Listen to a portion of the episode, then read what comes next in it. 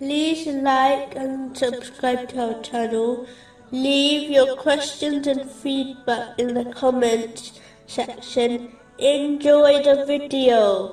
Continuing from the last podcast, which was discussing chapter 49, verse 4. Indeed, those who call you, O Muhammad, from behind the chambers, most of them do not use reason. Specifically, it was discussing a narration found in Jami At Tirmizi, number 2016, the wife of the Holy Prophet Muhammad, peace and blessings be upon him, namely, Aisha, may Allah be pleased with her, described some of his noble characteristics. She advised that he was not obscene, nor loud-mouthed, he never replied evil with evil, and instead forgave and overlooked the faults of others.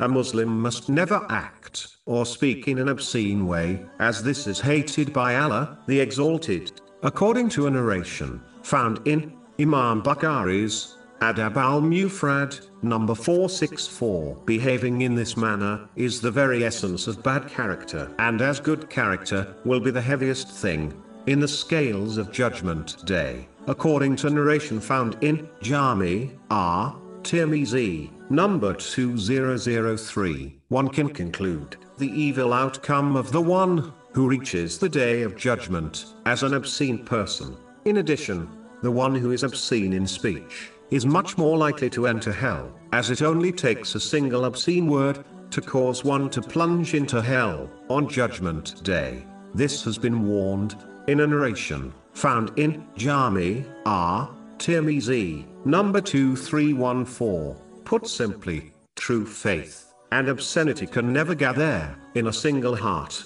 A Muslim should not be loud-mouthed, as this leads to a loss of respect from others, especially one's relatives. The loud-mouthed often comes across aggressive and can easily frightens others, which contradicts the behavior of a true Muslim.